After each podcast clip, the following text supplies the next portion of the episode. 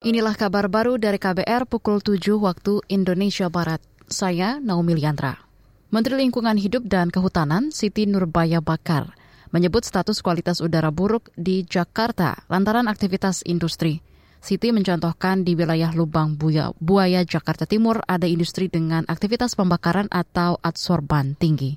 Kalau kita ambil contoh di observasi indeks standar pencemaran udara ISPU di Lubang Buaya misalnya, biasanya hampir konsisten tidak sehat tidak sehat karena industrinya banyak ya. Di situ ada adsorben. Industri adsorben itu artinya arang aktif. Arang aktif itu dibuatnya dari biasanya batok kelapa atau kayu-kayu keras begitu. Kayunya dibakar terus dicuci lagi pakai asam, kemudian dibakar lagi karena dia eh, daya adsorbnya harus tinggi dan adsorben itu harga harganya mahal kalau diekspor. Menteri LHK Siti Nurbaya Bakar menyebut beberapa industri lain yang diduga menyumbang polusi udara antara lain industri baja, industri semen hingga industri pakan. Sebelumnya KLHK memberikan sanksi terhadap sejumlah perusahaan yang terbukti mencemari udara. Sebanyak 10 perusahaan diawasi yakni 5 perusahaan penimbunan batubara, 2 perusahaan peleburan logam, 2 pabrik kertas, dan 1 pabrik semen. Kalangan pengamat hukum menilai memorandum Jaksa Agung ST Burhanuddin terkait penundaan proses hukum kasus korupsi terhadap kandidat di pemilu 2024 merupakan tindakan yang keliru.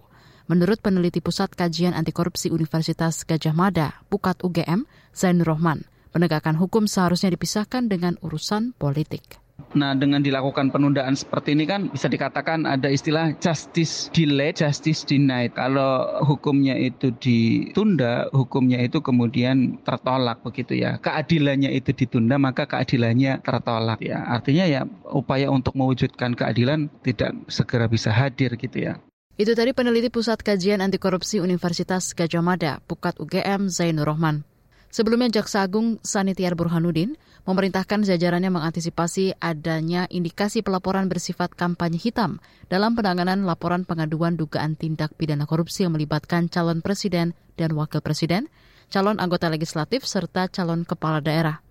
Jaksa Agung memerintahkan jajarannya menunda pemeriksaan hingga tahapan pemilu usai. Kedutaan Besar Cina di Jakarta keberatan atas keterangan pers yang dikeluarkan oleh Kementerian Pertahanan Amerika Serikat terkait kerjasama pertahanan dengan Indonesia di Laut Cina Selatan.